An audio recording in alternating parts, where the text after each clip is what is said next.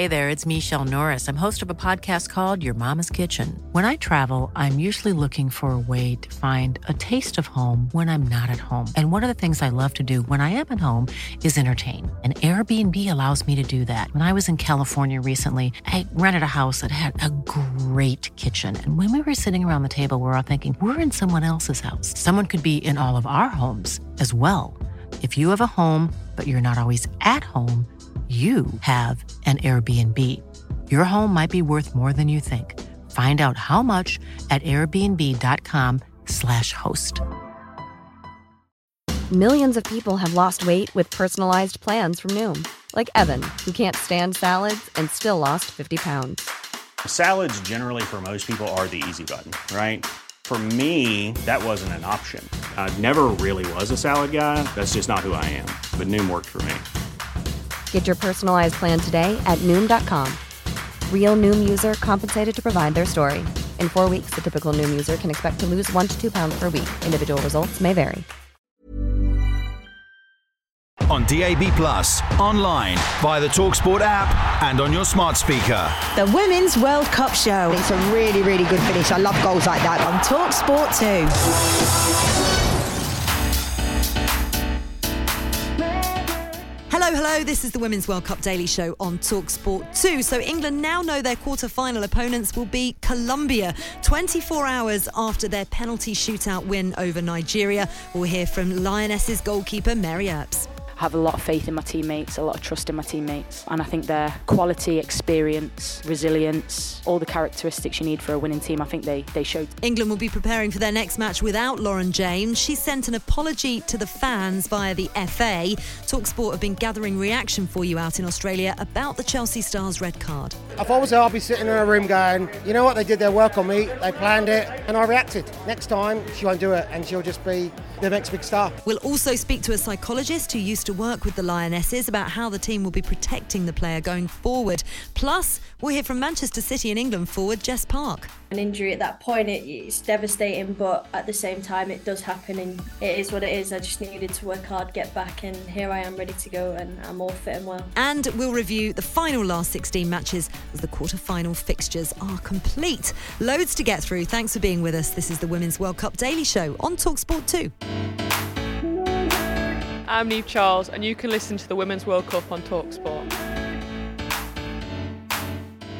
Happy Tuesday, you lovely lot. How are you doing? Delighted to say live from Australia. Talksport's England reporter Courtney Sweetman Kirk is with me. How are you, Courtney? I'm very, very well. Landed in Sydney today, so um, hopefully here for the foreseeable, depending on the lionesses. Well, fingers crossed, because yesterday, I don't think any of us need that for our own health to to go through that again. What was it like from your perspective? Oh, it honestly, it was stressful. Uh, after the game, I felt like I'd played. I'd, I'd never been so exhausted. It was it was horrible to watch. I must admit. I'm obviously glad that they came through it in the end. But you know, you've got to give credit to Nigeria as well. I don't like it when we say, you know, we talk about England and say maybe they didn't play to their potential, but you've got to understand those reasons why, and that was because there was a very good Nigeria team against them, and got to give them a lot of credit too. I have to say, every time I've been on air over the last 24 hours, that's the first thing I've said. We didn't deserve to go through because I thought Nigeria on the balance of play with a better team, and they'll be kicking themselves because they had a couple of really good opportunities to uh, to punish England. And and as you say, you know, England couldn't play their best because they were just harried and hustled for the full 120 minutes by Nigeria. But I did feel when it went to penalties that that the experience of this Lionesses side, the fact that they had actually gone through a, a similar thing albeit in a in a friendly, but not a friendly, if you see what I mean, in the finalissima, um, only just mm. a few months earlier, actually, you know, meant that they were going to go on and win it. Yeah, and, and, for me, the body language straight away of both teams. Um, I think you saw England; they look a lot more confident, in my opinion, um, compared to the Nigeria team. You saw a lot of nerves in there, and and as you say, that that comes down a lot to experience and, and them not having those experiences at, at the major tournaments as uh, so much as, as England. So yeah, I think I agree with what you say as well. Your surmisation in terms of Nigeria deserved to win. I think they probably should have had a penalty as well. That challenge Lucy Bronze. Yeah. Uh, straight through the back. So yeah, but, but, was there know, any explanation in the so, you know, stadium about that? By the way, because uh, certainly from our television monitors, I was so surprised that the referee didn't go to VAR with that. I mean, we'll talk about it a little bit more in depth in the next part, but I, I don't know what it was like as an in-stadia experience because certainly on the television, none of us really understood what was going on, but it felt bonkers that it wasn't looked at. Yeah, for, from what I saw in the stadium, obviously you get um, the the VAR come up on the big scoreboard. None of that came up, and yeah, it, it seemed to be batted away, which yeah, for me was unbelievable. We definitely got away with one there. Yeah, I think so. It was a definite. I, I thought that was more of a penalty than uh, than Rachel Daly's penalty that was overturned. Um, but as I say, we'll dig more into that in, in a minute. Um, obviously, we know England ultimately scraped through to the quarterfinals. It was a dramatic penalty shootout victory over Nigeria, despite Lauren James's red card.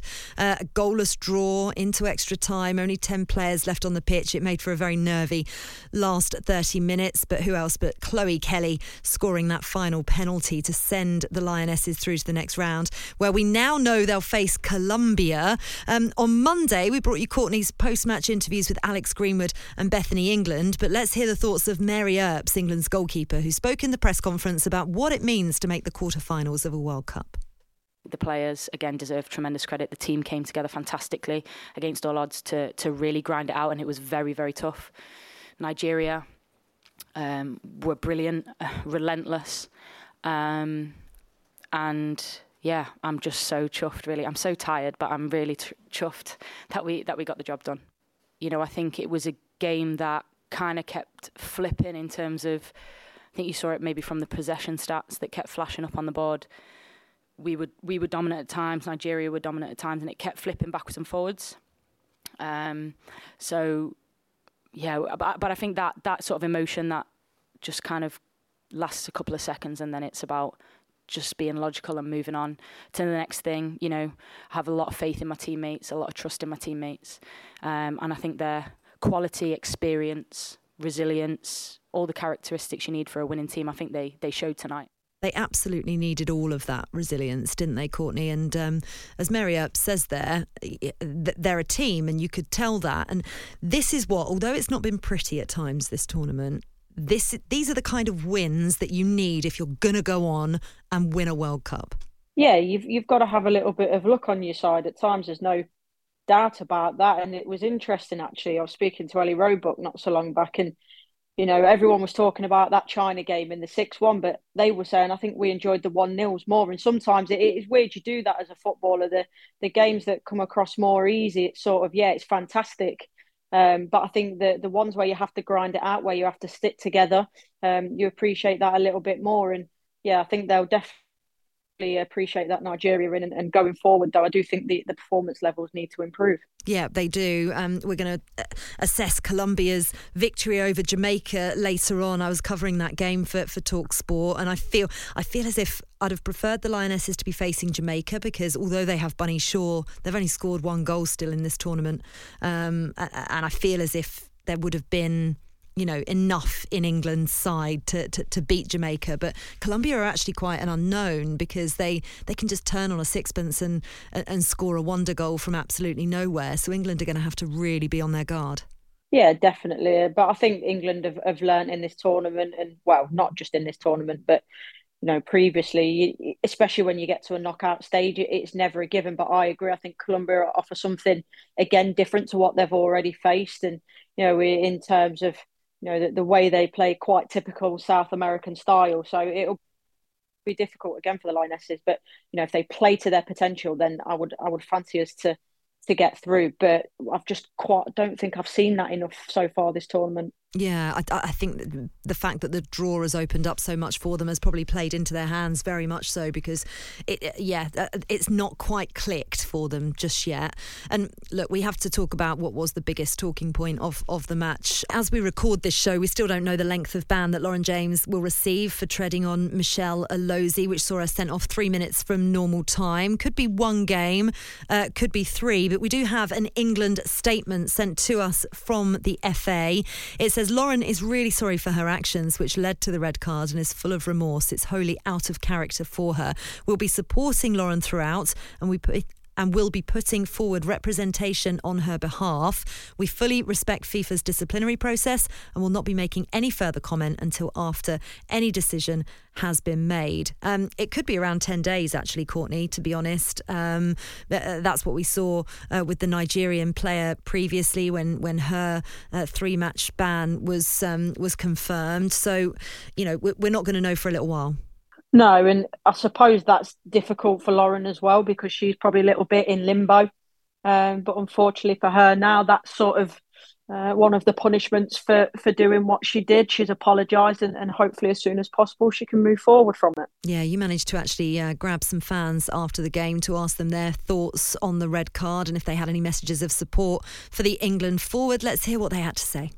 Oh, look, it's disappointing just because I want to watch her play it's like watching a, Dra- a Jack Grealish of, of, of the female uh, sport. She's brilliant. I think it's just look, she'll get over it.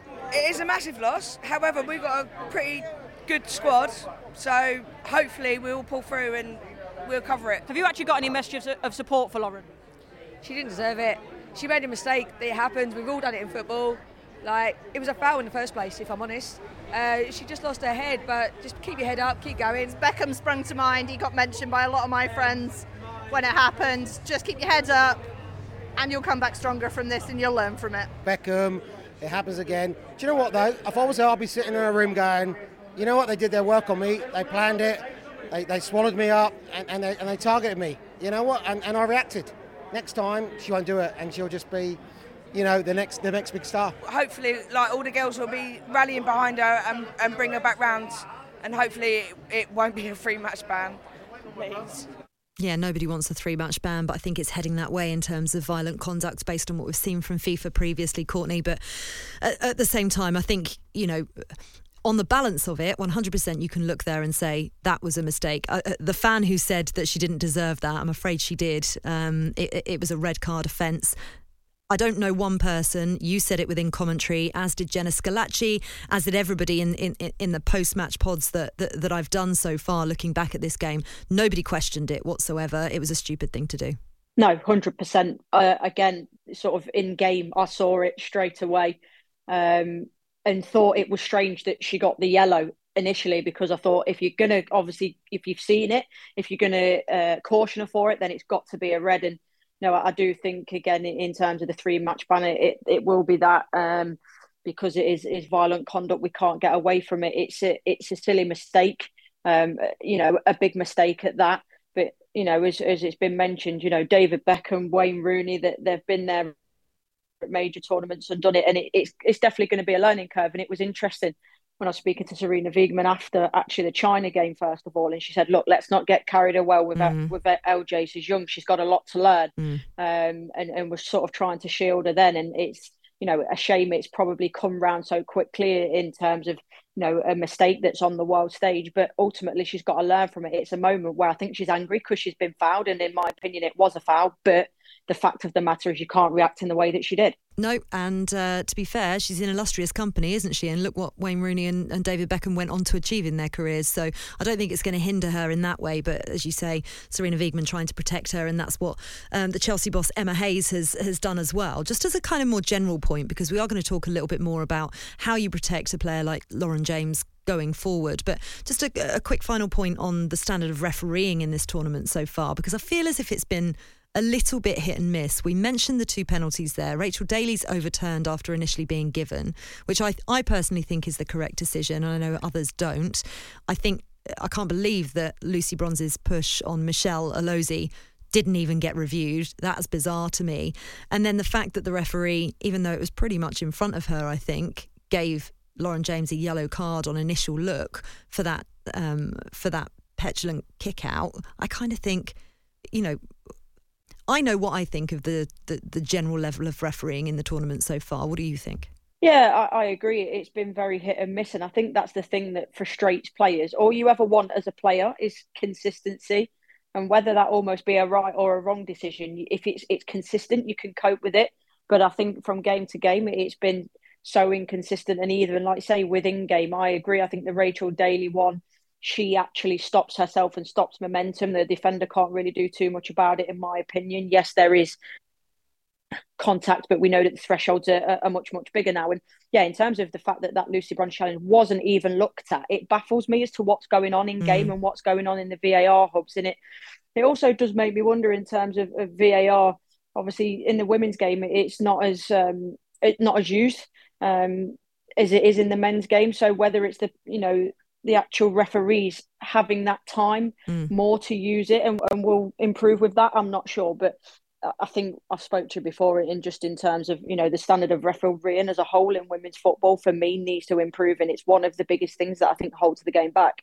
Yeah, I, have spoken a lot with Bibby Steinhaus Webb, who's the head of um, women's football refereeing in in in England, and you know there's so much training going on. They are absolutely trying to raise the levels as much as possible, but with that, you know, there's an education piece, and that is going to take time, especially when you've got officials coming from all parts of the world with you know slightly different um, applications of the laws as well. It's uh, it's it's it's growing pains, isn't it? Ultimately, we'll be discussing this in a bit more detail with Dr. Misia Gervis later in the show. She was the Lionesses' full-time sports psychologist uh, for about seven years. Um, Faye Carruthers and Courtney Sweetman Kirk with you. This is the Women's World Cup Daily Show on Talksport Two.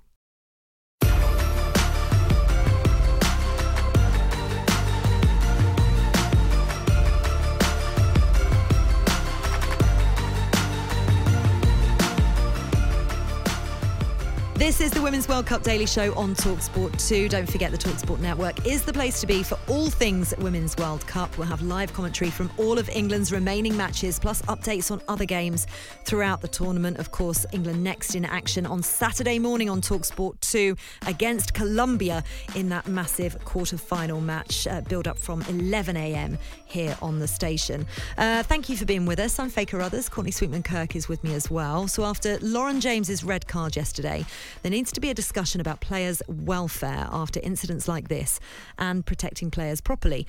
Mary Earps was asked about Lauren in her post match presser. This is what she had to say. I've not really spoken to to LJ yet. I'm sure she'll be disappointed. Um, but yeah, we, we stick together as a team. Um, it takes everybody in a squad, every every staff member, um, to to to grind out results like that tonight. So we'll be sticking together for sure.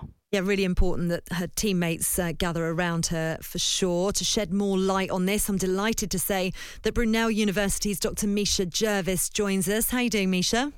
I'm good. Thank you for inviting me on. Yeah, well, thank you for coming on because your expertise is vital in these kind of circumstances because you were the Lionesses' full time sports psychologist for about seven years. Um, before we get into Lauren James specifically, what exactly did that entail when you did the job?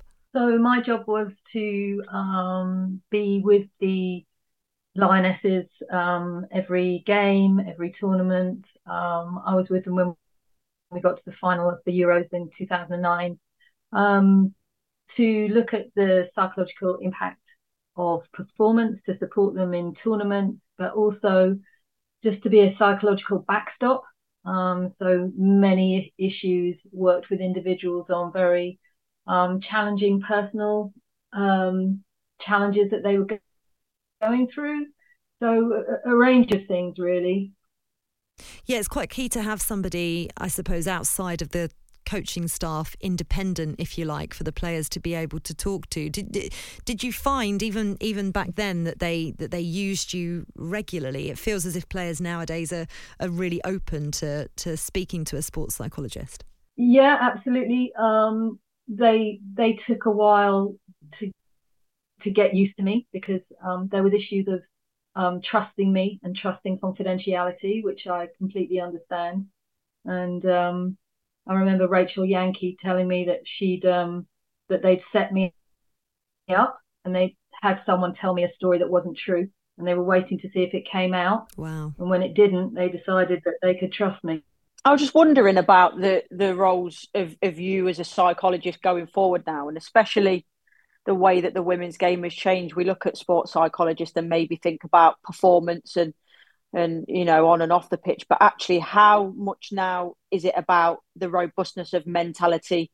You know, off the pitch and, and thinking about Lauren James as, as a great example in terms of her and maybe some of the media interest that she's going to get now. How how has that role changed as the women's games progressed? Do you think? Well, I think uh, of course her vulnerability is heightened because she more exposed in ways that previously she wasn't. Um, and and in a sense, that's that's changed since the China game. Um, so when people are more vulnerable, then they become more fragile, and in those situations, then they absolutely need to have really good support around them. And I liked I liked what Mary said about the team, um, and she's acknowledging that actually everyone is part of that team, and that was that's very much that sense of we are all in it together, because you know through connection we feel safe, and if she feels safe within that England team, and everyone is trying to make her feel safe, and to understand her, not vilify her, not not judge her, not blame her. Um, everyone else can do that, but those people who care about her, who know her best, their job is to support her. Um, like a, like a family, you know, difficult things happen outside. Where do we want to be? We want to be with our family, with people who know us, who understand us. Yeah, I, I, feel as if this Lionesses team have that since they've won the Euros. I've been lucky enough to be in and around the camp um, uh, quite a lot, and, and it feels as if since the attention has you know, really focused in on them since that win, and they've had uncomfortable moments, you know, where uh, paparazzi have been interested in them. They've they've literally just had so much attention. They've gone from walking down a street with nobody knowing who they are to to know to everybody knowing who they are and, and not being able to get a moment's peace from that. And it feels like that's tightened this group up quite a lot because they are protecting themselves, which is going to be really key going forward for someone like Lauren James. Let's talk about the incident um, in itself. She's 21 years mm. old. It was a frustrating game. 100% she's going to be sitting there thinking, oh my God, I can't believe I actually lost my temper and did that. Everybody's talking about the mm. learning she's going to get from it. But when you're in the eye of the storm like that, I mean, thankfully, England progressed to the quarterfinals because I feel as if that storm would have been much wilder had they not. When you're in the eye of the storm like that, what reaction do you get from a player and what support do you need to give them? So it's it's interesting and it's beautiful that you use that note, that metaphor of the storm, um, because sometimes if you're a player, it feels like a tsunami and you don't know which way is up. So one of the things that I work with with players is is ways that they can actually anchor themselves and wait until the storm has passed. Mm. Um, I think what happened um, to to Lauren James was that she wasn't thinking; she was literally feeling, and it's like her body was just telling you what she was feeling in that moment. And she's probably never played in a game before where she was completely marked out of the game.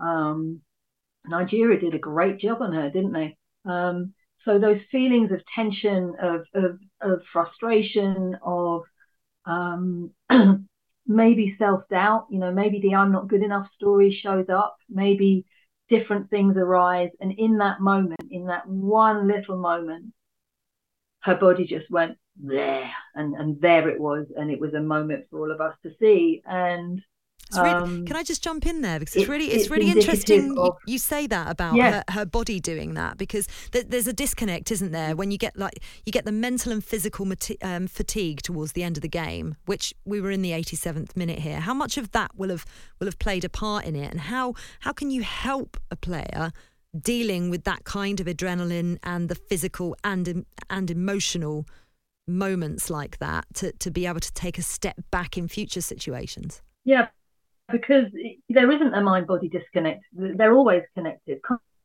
constantly connected. Um, and there's a great book called The Body Keeps the Score, which reminds us that actually things that happen to us are always um, reflected in our body. It, it, it, there isn't a separation. And notions of well, what was she thinking? She wasn't thinking. She was just doing, and she was feeling. The the feelings that she would have had of being in that situation, she's never experienced these before. So the expectation that she should just be able to navigate through them because because I'm not quite sure what I think is um, is is very harsh on us in in a sense. And the learning for her comes with self awareness. So, you know, you were talking about the storm, but we have to have self awareness to recognize when we're in the storm um, so that we can anchor ourselves and not react, not not be dragged around by that storm. If you if you see what I mean. Um, and and that for me is the bit that she hasn't learned properly yet. It doesn't mean to say she can't learn it. Um, but when we are in tune with ourselves and we recognize that we're feeling a little bit that the frustration is taking over, maybe we're getting distracted by it. That is when you then have to have the awareness to go, okay, I need to use a psychological technique such as anchoring just to kind of take that moment to to reset psychologically and physically because the two things live in the same space. Um, and probably she hasn't had to do that before um, because she's never lived this before. I'm hoping of course that she will be learning some of these things and i'm sure that the sports psych that's working with her um, will will be looking to this Misia, can I ask you in, in terms of, of your experience with the FA, and, and you say that the psych's probably working with her now, in, in terms of the support that players will get from from the FA now, what what does that look like as, as a package sort of, of going forward? Well, I think it should be able um, to create a space where she's allowed to um, experience all of her feelings um, and that it's that it's it, it's a confidential space. Um, you know, she's going to be hurt by this. She's going to be vulnerable. She's going to be fragile. And, you know, we kind of think that she should just be, oh, well, that was it. Fine, carry on. It's like you have to, you have to recover from this event. So the kind of psychological support will help her recover. The um, the support of her manager and the understanding of her manager, which I think um, Sabrina Weitman showed beautifully when she spoke about her it, it, being a second and actually her being a, a young player. Um, it, there wasn't judgment in her statement; there was understanding. So if those people and and her, um, you know, her teammates offer her that, it's going to help her.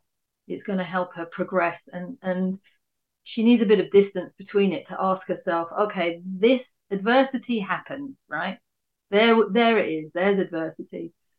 But who do I want to be in the face of this adversity? What, what do I stand for? And, and what does the team stand for? And interestingly, what the team is saying is that they stand for each other. They've said that very clearly. Chloe Kelly said it. Um, a number of different players in different interviews have basically said that they stand for each other. Um, and that's a powerful value. And that will also help her kind of go, okay, this is hard, this is difficult, you can't change it. And now, who, who, who do I want to be in the face of this? And who's going to help me?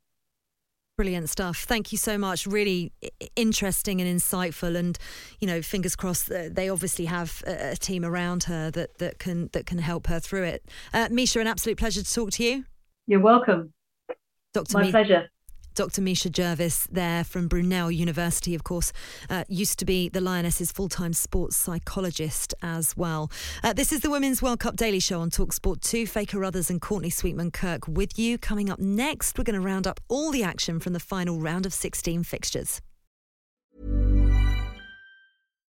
Millions of people have lost weight with personalized plans from Noom, like Evan, who can't stand salads and still lost 50 pounds. Salads, generally, for most people, are the easy button, right? For me, that wasn't an option. I never really was a salad guy. That's just not who I am. But Noom worked for me. Get your personalized plan today at Noom.com. Real Noom user compensated to provide their story. In four weeks, the typical Noom user can expect to lose one to two pounds per week. Individual results may vary. Hey, Dave. Yeah, Randy. Since we founded Bombas, we've always said our socks, underwear, and t shirts are super soft. Any new ideas? Maybe sublimely soft. Or disgustingly cozy. Wait, what? I got it. Bombas. Absurdly comfortable essentials for yourself and for those facing homelessness. Because one purchased equals one donated. Wow, did we just write an ad? Yes. Bombas. Big comfort for everyone. Go to bombas.com slash ACAST and use code ACAST for 20% off your first purchase. Hey there, it's Michelle Norris. I'm host of a podcast called Your Mama's Kitchen. When I travel, I'm usually looking for a way to find a taste of home when I'm not at home. And one of the things I love to do when I am at home is entertain. And Airbnb allows me to do that. When I was in California recently, I rented a house that had a great kitchen. And when we were sitting around the table, we're all thinking, we're in someone else's house. Someone could be in all of our homes as well. If you have a home, but you're not always at home, you have an Airbnb. Your home might be worth more than you think. Find out how much at airbnb.com/slash host.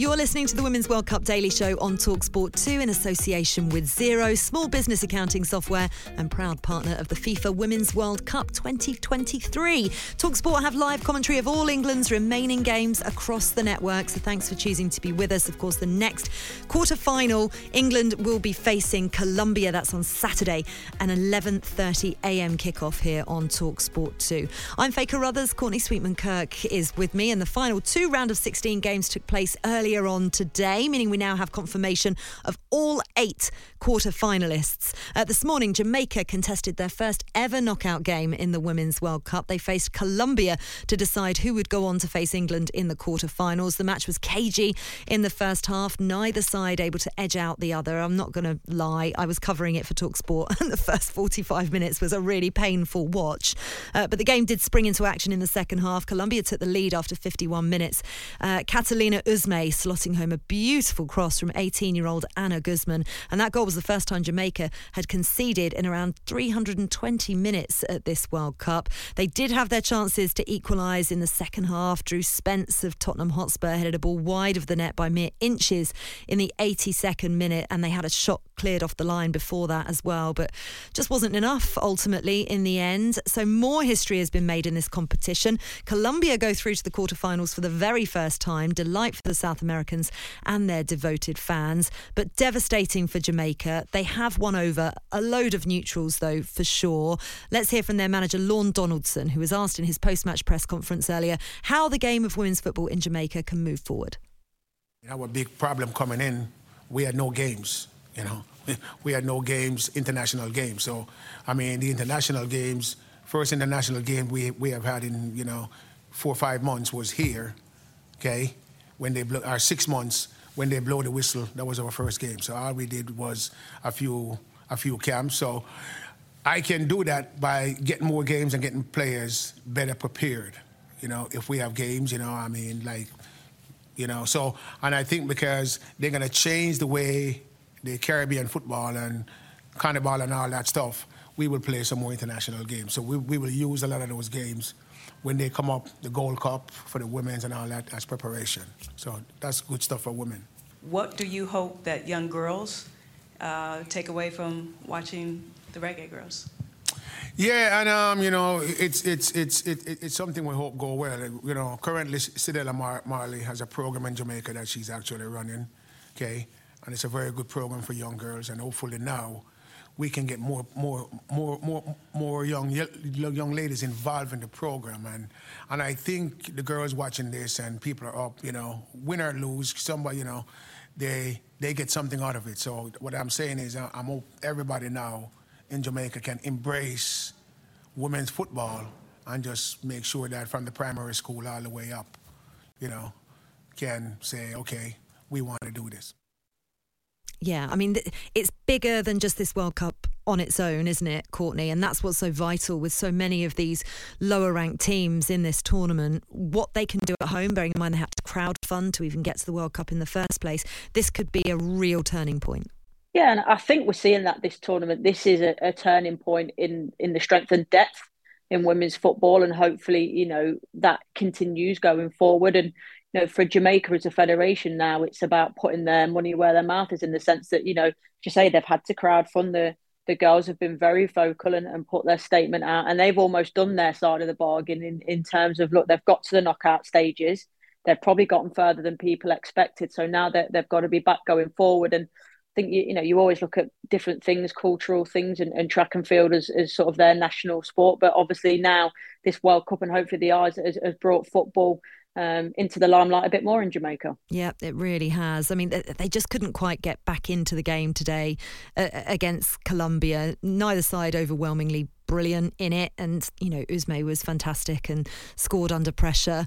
Um, what what do you think uh, Colombia's threat are to, to England? I think for me, I, I, touched on it that South American style of play. They're very combative. Um, you know, they'll get the bodies on the line as well, but they're obviously not afraid to sort of. I don't want to say play out because that's the wrong word, but you know, in terms of getting their bodies, winning fouls, being clever with what they're doing, um, and obviously we sort of going back to to LJ, we saw when she was a little bit rattled how obviously she reacted, and and that was negative. Um, and I think you know they'll. I think the Colombia team will be looking at that, especially mm. and thinking, right, we, we need to rattle this team, and and that's what Nigeria did in a different way um, to England. But I think it shows that England can be unnerved and, and Colombia will have their own way of doing that. Well, I watched Colombia do it to the Germans. You know, they absolutely harried them from the first whistle. And Alexandra Popp, who's got you know the most incredible amount of experience in a in a locker was rattled and annoyed and irked. And that German team the whole way through were just like what? This shouldn't be happening. And so England are going to have to really guard against that. It's going to be really important. But I'm also fascinated to see how they line up against them because you know I mentioned in the pod with um, Jenna yesterday that I feel England were exploited in that three at the back system that Sarina Wiegman used again that that worked so well against China because where Lucy Bronze and Rachel Daly pushed up so high, it just left so much space in um, on on the wings behind. They can't do that against Colombia with the likes of Linda Caicedo and um, and Ramirez, etc., and Usme as well. No, they can't, and it, it baffled me that, that that was really persisted with for as long as it was because the the threats were very very evident early on, um, and actually when we went down to ten we looked more comfortable because we were probably more a little bit more pragmatic going mm. forward and we looked better in shape. And if we are going to persist with the three at the back and, and Lucy and Rachel playing the wing backs then they can't both go. That's the problem. When they're both going they leave the gap. So if we're, if we're going to persist with that we need to let the the wing back go on that side and the other one tuck round just to give us that that bit of shape. But it was interesting that the Nigerian manager in his presser after the game was saying we've given everyone a blueprint now how to beat England, and I, found that very interesting. Yeah, absolutely. Um, the final round of 16 games saw one of the favourites, France, take on tournament first timers Morocco. France had had a rocky time making it out of the group stages after kicking off their tournament with that unexpected goalless draw against Jamaica. But after winning their other two games, they were hoping to continue building up some momentum. Meanwhile, Morocco had been written off by so many after opening up with that 6 0 defeat to Germany, but wins over South Korea and Colombia showed they had much more to give in this World Cup. Joe Shannon was watching this one for Talksport. Confirmation of the final score here. A very comfortable and perhaps ominously impressive round of 16 victory for France at the Women's World Cup. They will play the co hosts Australia in the last eight, and it has finished in Adelaide. France 4, Morocco nil. Delighted to say that Talksport's Joe Shannon joins me now to discuss this get this game. Well, this was a much improved France performance, wasn't it, Joe? Hi, Faye. Yeah, the French were excellent, you have to say, in Adelaide, having not entirely convinced across the group stages, but this was a much better overall display from Hervé Renard's team. Really, from minute one, they took apart the underdogs with a display of clinical finishing. They were absolutely ruthless throughout this French team, better team for the entire game.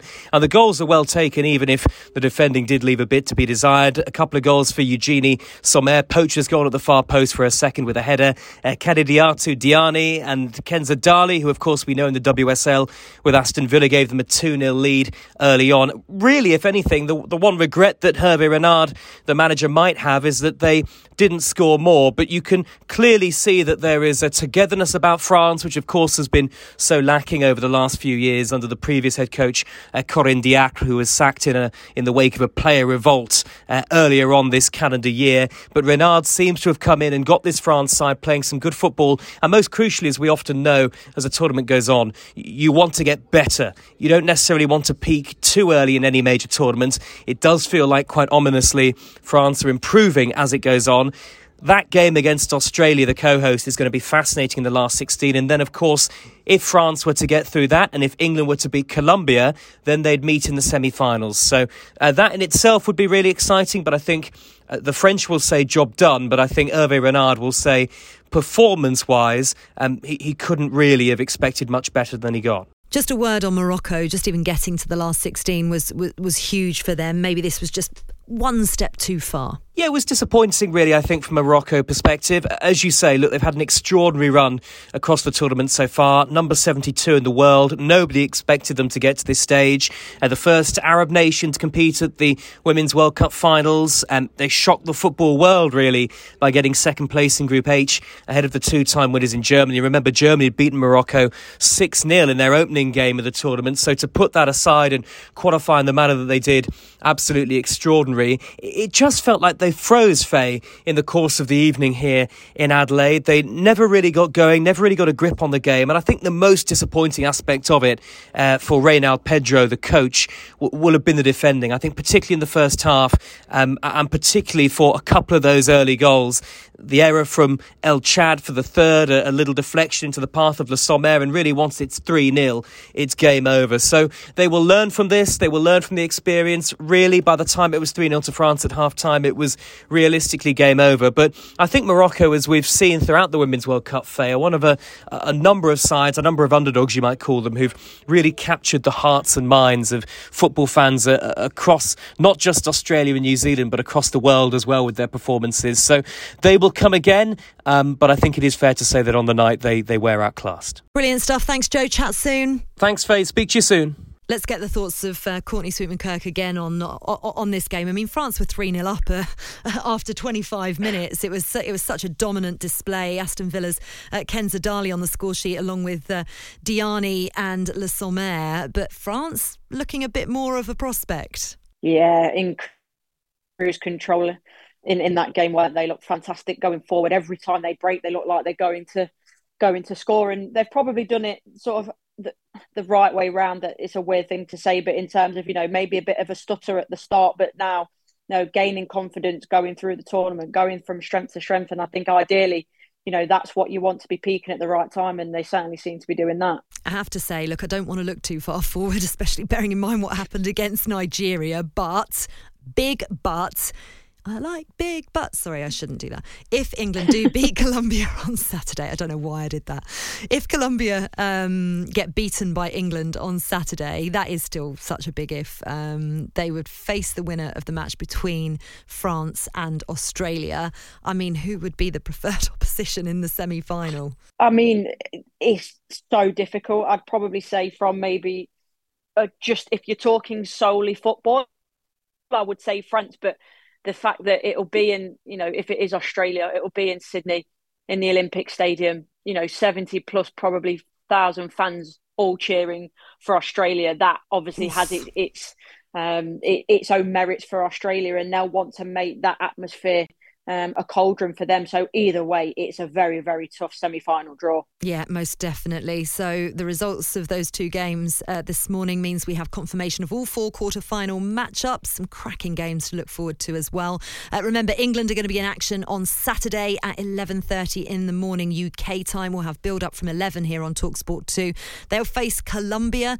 Joe Shannon and Lianne Sanderson will bring you live commentary from that game here on Talksport 2. The other quarter-finals will see Spain take on the Netherlands. That's Friday at 2 a.m. UK time kickoff, and Japan face Sweden on Friday at 8:30 UK time. Then on Saturday, co-hosts Australia face France at 8 a.m. UK time, which is before that massive game of England versus Colombia. We'll have all the updates for you on Talksport because we have every game of this Women's World Cup covered. You're listening to the Women's World Cup Daily Show on Talksport 2. I'm Faye Carruthers. Courtney Sweetman Kirk is with me. Uh, coming up, we'll hear from England and Manchester City forward Jess Park on how she's dealing with the injury that kept her out of the World Cup.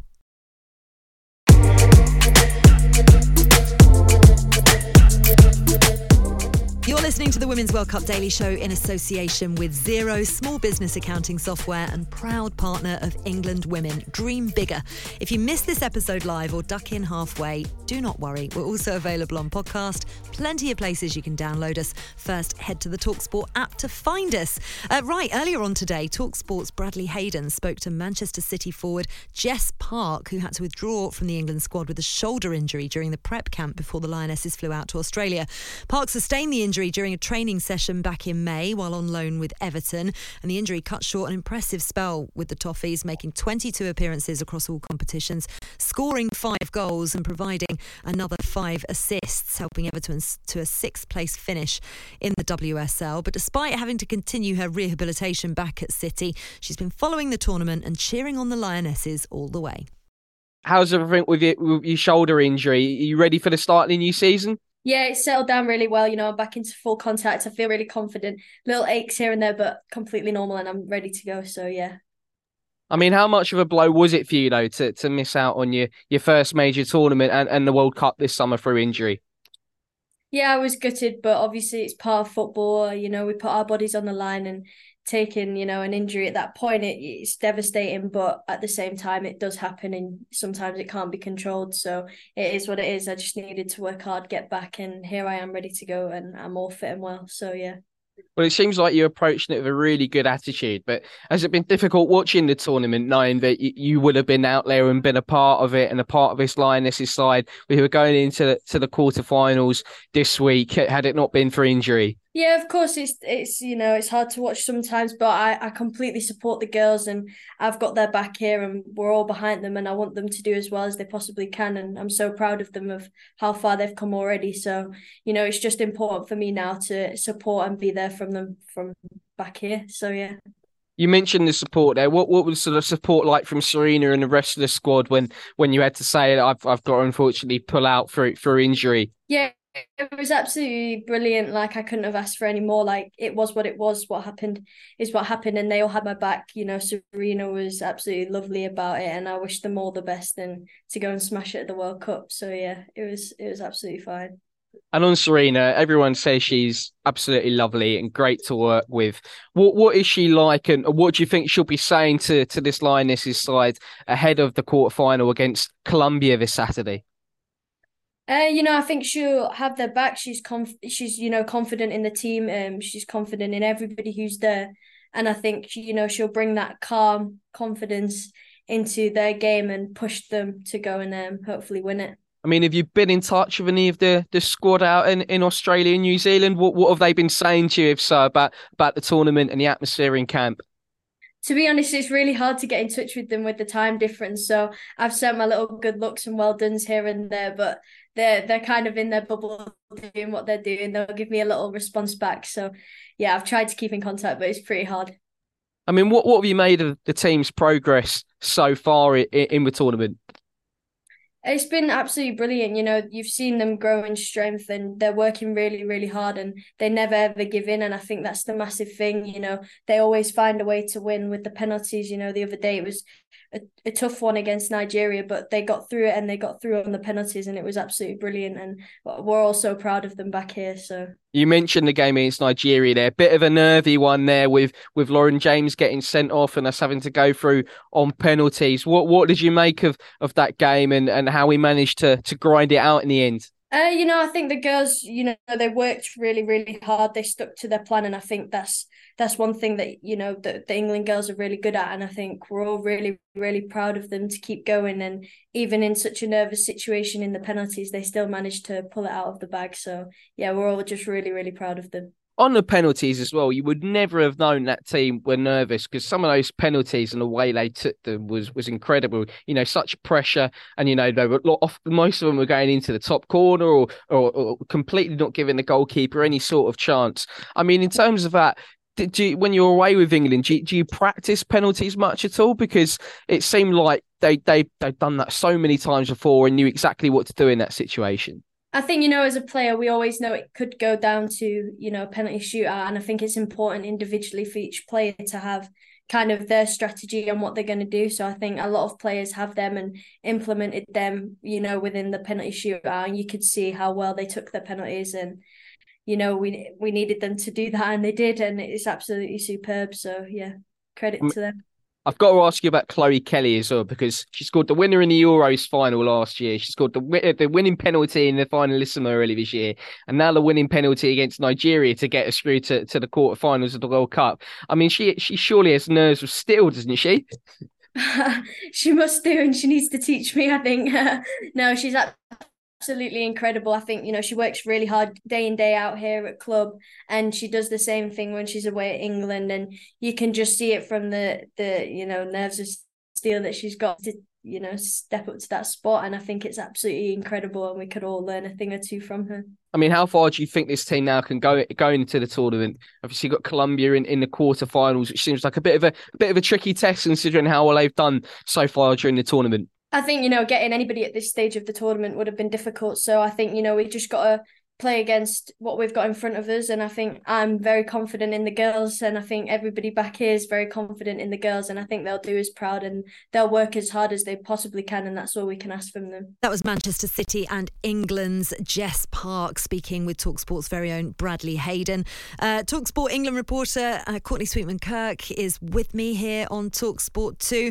I mean, Jess wasn't the only player to miss out through injury, Courtney, as we know. Captain Leah Williamson, mm. Euros Golden Boot winner Beth Mead, and experienced lioness Fran Kirby all not fit enough to, to make the squad. And I mean, she was on the standby list, to be fair. Um, Lucy Staniforth then eventually took her place on the standby list, but still missing that experience of going out for the first couple of weeks and being there for the opening game as uh, Maya Le Tissier and, and Lucy Staniforth got to do it, it is a real shame for her. Yeah, it is, and I think those experiences are invaluable, and I think no doubt you know, if she carries on and the trajectory the the the way she is at the moment, we will see her at a major tournament.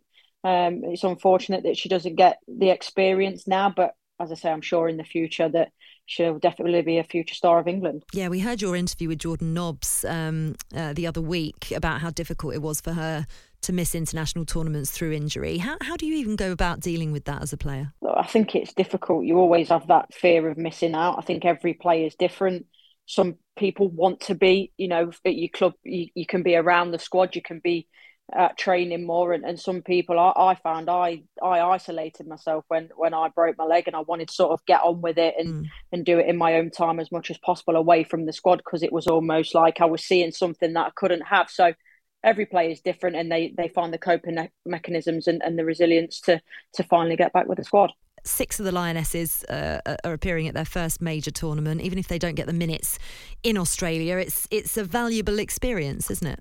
Yeah, it is. And I was speaking to to Beth England about this, and you know about the Euros specifically, and, and not getting a minute there. And it was interesting actually because she very much values that experience now. But she said for a long time, a good few months, she didn't feel like she was worthy of of her medal, which is is very interesting, and it's something that say with you know the the tournament experience you might not appreciate at the time if you don't get on the pitch but it's very important that you've you've still got a role to play even if you you know necessarily might not get minutes on the pitch. Well yeah because bethany england just slotted straight into this England side out in Australia because of that experience she'd had at the Euros. I get what you mean. If you're a footballer with a winning mentality and you don't get a second on the pitch, you know, Gareth Southgate has spoken about it a lot, and Sarina Wiegman did last summer about how vital those players who didn't get minutes were. Leah Williamson in 2019 didn't play a minute, and now she's England captain. Uh, you know, I think it's it's underestimated actually how those players can support the rest of the team. Yeah, it really is, and look, they've got to be on it every day in training to make sure that the, you know the other girls are, are prepared when you're playing. You know your big phases of play, and, the other team sort of they will be playing like the opposition. So to be paying attention to that, making sure they're doing the right things, and also in, in terms of the mentality around camp and you know not being negative. Obviously, there's going to be disappointment that you're not playing. That's only natural. Um, but yeah, ha- having the right support systems around you as a player is is invaluable. And what I will say about this group being around is they are so so close and, and they're really in it together. And, regardless of minutes on the pitch, they they want to go and win this tournament and they want to do it for each other. Yeah, and hopefully Jess Park can break back into the squad again if she has a decent WSL season. Because of course, after this tournament, all attention turns to qualification uh, for the Euros, which will be held in Switzerland in 2025. Uh, Courtney has been a delight as always. You need to get yourself some sleep. I'm worried about you, but at least you don't have to do much flying for a while now. yeah, hopefully I can go and do a little bit more surfing as well if I get time. Oh, I look forward to seeing that. Brilliant stuff. I'm glad it's out. It's you out there doing that because if I was made to try surfing, it would be a disaster. The last time I went to Bondi Beach, I nearly drowned on a boogie board. So surfing is definitely not for me.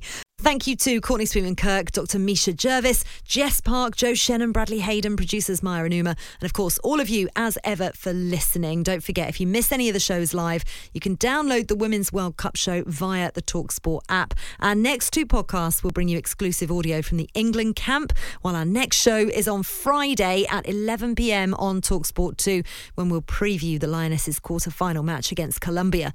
Next here on Talksport 2, kickoff with Adrian Durham.